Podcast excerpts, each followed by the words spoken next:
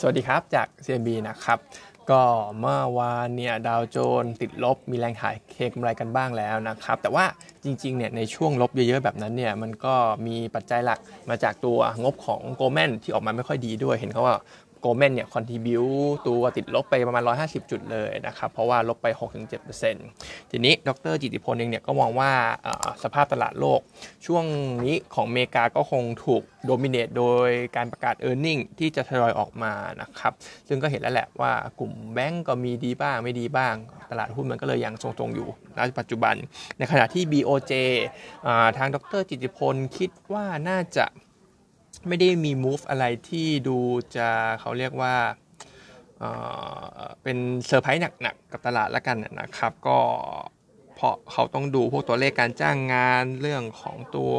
เงินเฟ้ออีกทีหนึ่งค่อยจะมาปรับ policy ว่าจะเทินจากโดวิสเป็นฮอกกิสหรือเปล่า เพราะฉะนั้นก็คิดว่าวันนี้ที่จะพูดกันเนี่ย BOJ เนี่ยก็คงไม่ได้กระทบต่อตลาดมากนะครับ ในขณะที่บ้านเราเองเนี่ยเมื่อวานก็ ติดลบอ่อนๆนะครับ แต่ว่าฝรั่งก็ยังซื้อเหมือนเดิม ทีนี้ตอนนี้บรกฝรั่งหลาย ๆ เจ้าเนี่ยก็เริ่มเชียร์หุ้นไทยนะครับ เห็นตามหน้าข่าวเนี่ยก็2อสที่เลย โดยเขามองดัชนีจะทะลุพันแปดด้วย เพราะฉะนั้นเองเนี่ยก็อาจจะเป็นอีก sentiment บวกหนึ่งที่เข้ามา support หุ้นบ้านเรา โดยเหตุผลเนี่ยก็ เหมือนจะเป็น consensus แหละสำหรับเหตุผลนะครับไม่ว่าจะเป็นไล่ตามไทม์ไลน์เลยนะครับก็จะเป็นเรื่องของจีนเปิดประเทศ เป็นเรื่องของช็อปดีมีคืน ตามมาด้วยการเลือกตั้งนะครับแล้วก็ตามมาด้วยตัวเลขเงินเฟ้อที่อาจจะไม่ได้ดูสูงมากนัก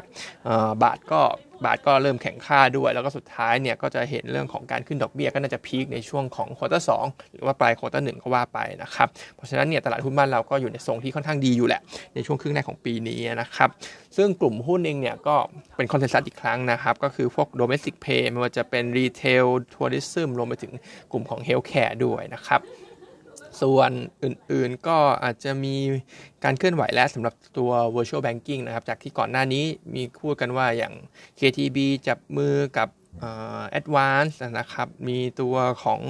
KBank กับ Line BK ล่าสุด หน้าหนังสือพิมพ์ก็มีตัวของ BTS อาจจะจับมือกับ BBL ก็เป็นไปได้นะครับ ซึ่งอย่างที่เคยบอกไปก่อนนั้นเนี่ย Impact บวกลบเนี่ยอาจจะยังไม่เห็นเกิดขึ้นเร็วในกลุ่มของแบงก์เพราะว่ากว่าจะเริ่มใช้กันจริง ๆ ก็กว่าจะเห็น virtual bank กันจริงๆเนี่ยอาจจะปี 2025 แต่ว่าระหว่างทางเนี่ยกลุ่มที่ได้ประโยชน์ทันทีเนี่ยก็เท่าที่ลองอ่านๆดูเนี่ยก็จะเป็นพวก tech consult ทั้งหลายนะครับที่ก็ต้องพัฒนาระบบอ่า virtual bank เนี่ยไปพร้อม ๆ กับทางคนที่อยากจะขอ license คนที่อยากจะทำนะครับเพราะฉะนั้นพวก Bluebik Beryl 8หรือแม้กระทั่ง Data Center อย่างพวก i t e l อย่างเงี้ยก็น่าจะได้ประโยชน์จากประเด็นตรงนี้สำหรับ virtual banking นะครับ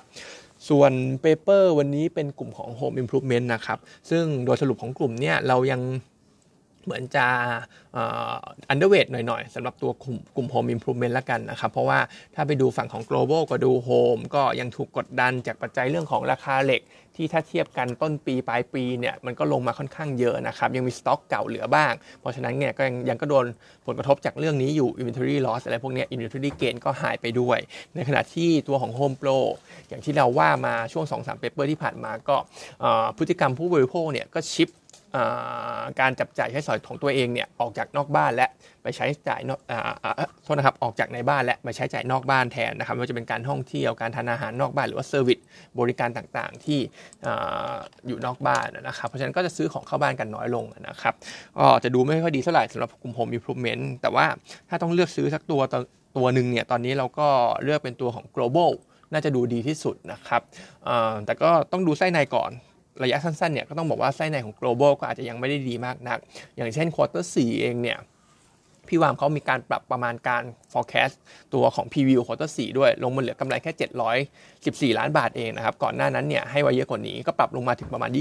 27%หลักๆก็เป็นปัญหาราคาเหล็กนะครับ ที่ยังลงค่อนข้างเยอะในช่วงของปลายปีที่ผ่านมาก็คือช่วงของ quarter สี่ซึ่ง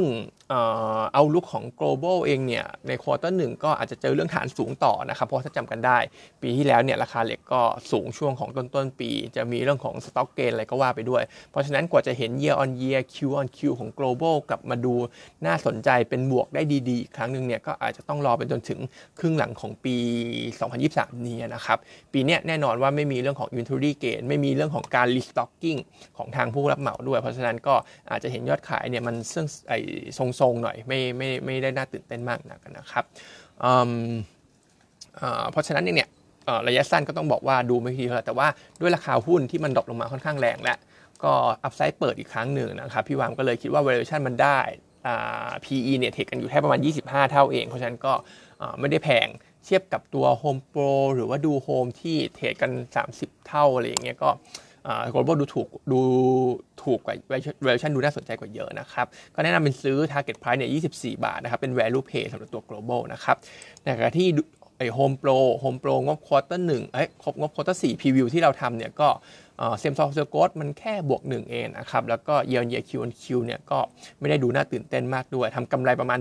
1,720 ล้านบาทสำหรับตัว Home Pro นะครับ แล้วก็ outlook เป็นอย่างที่เราบอกนะครับ คิดว่ายอดขายของเขาเนี่ยก็ทรงๆ อาจจะมีกระตุ้นได้ดีบ้างจากช็อปดีมีคืน แต่ว่าหลังจากช็อปดีมีคืนจบเนี่ยที่เป็น one time เนี่ยมันก็อาจจะกลับมาซึมอีกครั้งหนึ่งสำหรับตัว Home Pro นะครับ เพราะฉะนั้นก็ยัง